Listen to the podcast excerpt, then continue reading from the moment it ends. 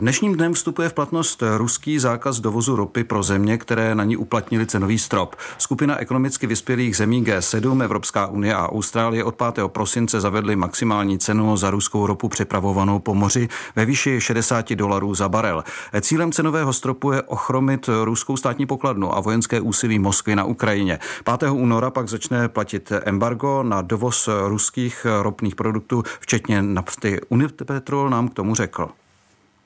Pokud bychom měli začít mohutně investovat a rozvíjet naše rafinérie, tak potom bychom na to museli vynaložit velké prostředky. Spočítali jsme to zhruba na 20 miliard a nyní se bavíme se zástupci státu, jak by se to technologicky nebo investičně řešilo. Těch scénářů je několik, o nich se bavíme teďka se státem, protože, jak jsem říkal, eh, pokud dlouhodobě nebude o naftu a benzín eh, zájem, nebude růst zájem, eh, tak poptávka, tak pro nás není důvod, abychom v tomto horizontu ty naše rafinérie je rozvíjeli, protože současná produkce bohatě stačí pro Česko.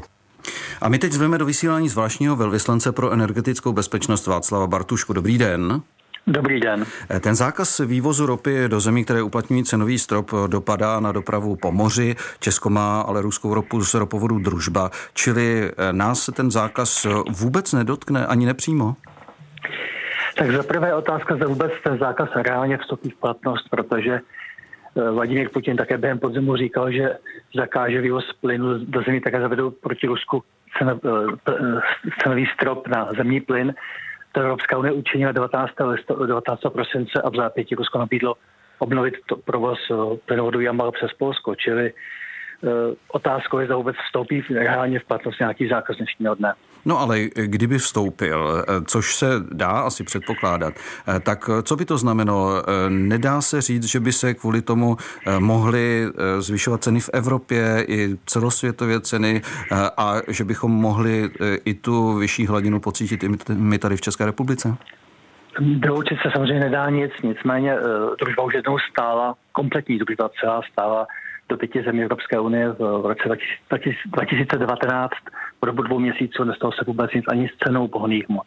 Takže uvidíme, co se předí tentokrát, ale v zásadě je zajímavé, že po celý loňský rok je první měsíc letošního roku ta slavná ruská energetická zbraň v zásadě nějak zvláštně zafungovala. No a Česko je tedy připravené na to, že by případně eh, příliv eh, ropy ropovodem družba vyschnul, eh, nakolik je možné už teď ten objem nahradit například dovozem přes ropovod TAL? Tak jak říkám, už v roce 19 stála družba kompletně dva měsíce a byli jsme schopni plně zásobovat naše rafinérie přes ropovod TAL, který máme od roku 96.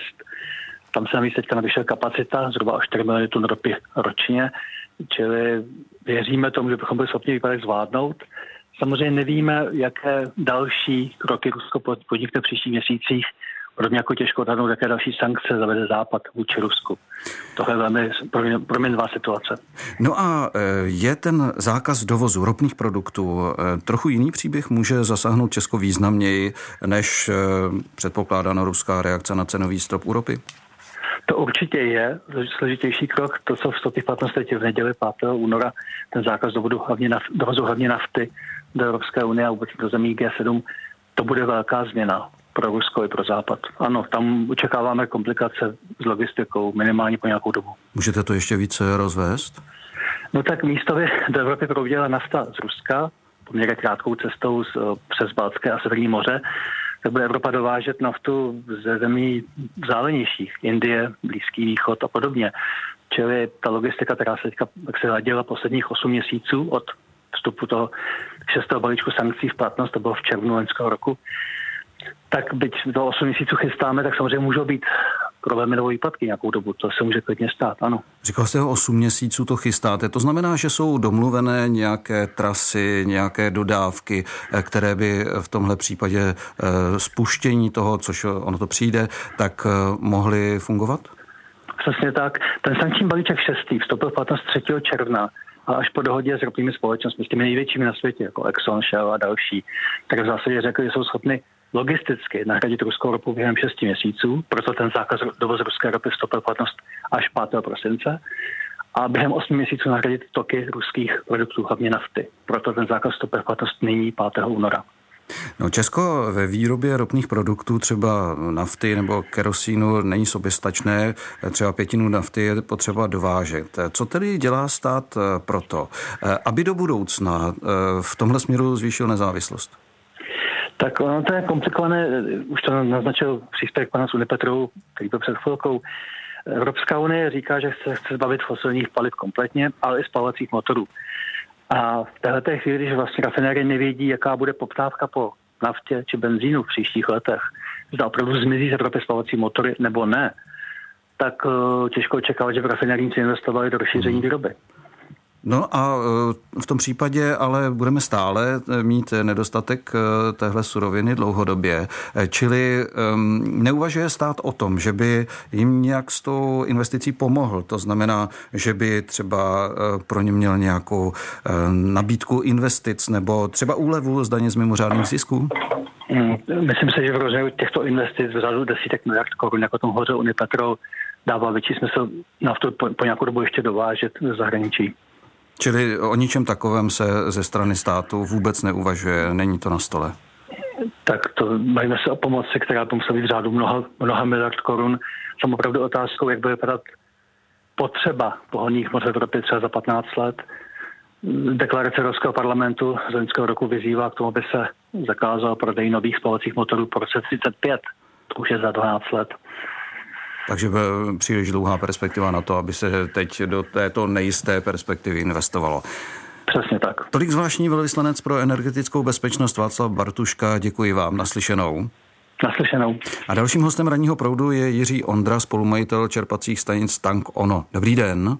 Dobrý den. A jak se, pane Ondro, v posledních týdnech vyvíjely ceny paliv? Vypadá to, že po tom poklesu koncem loňského roku se postupně zvedají. Je to tak? No, to to správně samozřejmě. Ten pokles byl do, do prosince, tak do půlky prosince a potom koncem roku a začátkem od toho roku začalo to lehce stoupat. Řekl bych, že ta, nebo vidím to tak, že ta nafta vlastně ta trochu míň, ale ten benzín začal stoupat víc, takže vlastně jsme se dostali, že benzín už je dražší než nafta. No a máte představu, jaké faktory měly na ceny pohonných hmot největší vliv?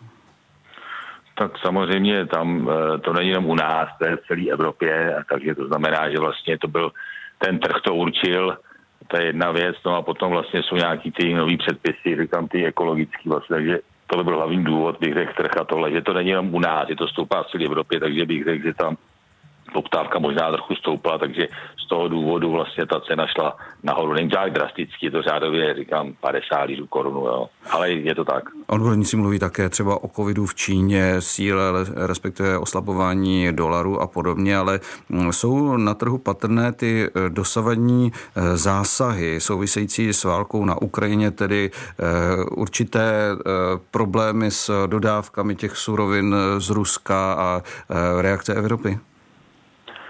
Já nevím, samozřejmě, to je těž, těžká otázka. Já se domnívám, že eh, taky na to možná může mít trochu vliv, ale eh, řekl bych, že to ten vliv není zásadní. Jo. Ono vždycky bývalo, eh, jakože vždycky, na, začne, on ještě to nezačíná, se to potom měnilo po té zimě, že ten benzín trochu stoupal, prostě, takže bych v tom neviděl nějaký úplně přímý jako souvislosti v tomhle. No a e, teď se mluví o tom, že by třeba e, ten zákaz obchodování se státy, které uplatňují cený strop, se hmm. nějak mohl uplatnit, ale ještě více, jak říkal pan Bartuška, e, to embargo na dovoz ruských ropných produktů. Vy už se na to připravujete? Tak samozřejmě víme, to říkám, ono to není otázka úplně teda přímo pro mě, protože máme čistě čerpací stanice, ale co mám signály, třeba z těch rafinérií vlastně.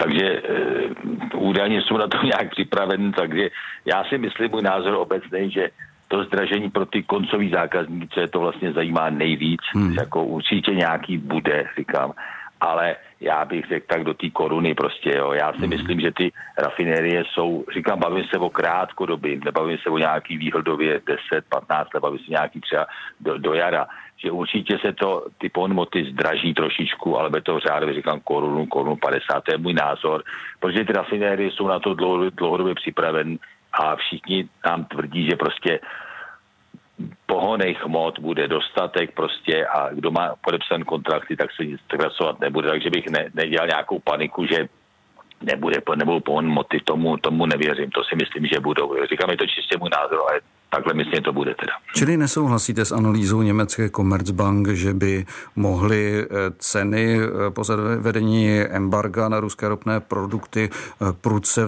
vrůst, tedy ceny pohonných hmot?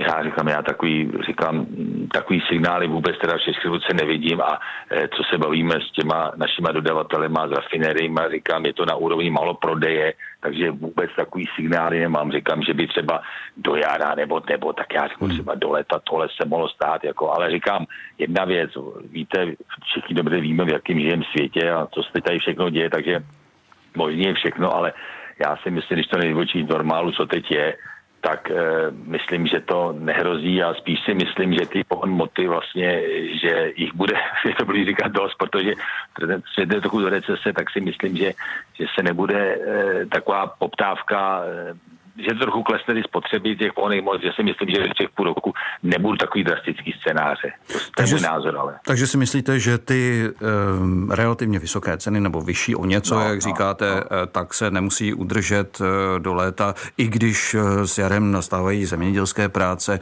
lidé budou víc cestovat, tak se zase o něco zvyšuje poptávka. No já, já si myslím, že říkám, že e, nafta, ta jenom lehce stoupne benzín, přeskočí tu naftu určitě, to vždycky bývá, tak tam bude rozdíl třeba dvě koruny mezi nimi, můj názor je takový, jo, ale že by ty ceny skočily, jak se říká, 45 korun a vejš, tomu fakt nevěřím, jako že by do léta bylo, tomu nevěřím. Ale říkám, to je můj názor, říkám. Je to v čistě názor a víte co, každý člověk, každý ekonom má na to jiný pohled a já to vidím z toho, z toho malo prodeje, tak si myslím, že to mám signály, že tak nemuselo být tak drastický. Tak vám děkuji i za tohle uklidnění eh, z terénu. Tolik Jiří Ondra, spolumajitel čerpacích stanic Tank Ono. Díky a naslyšenou. Mějte taky, mějte taky hezky, naschledanou.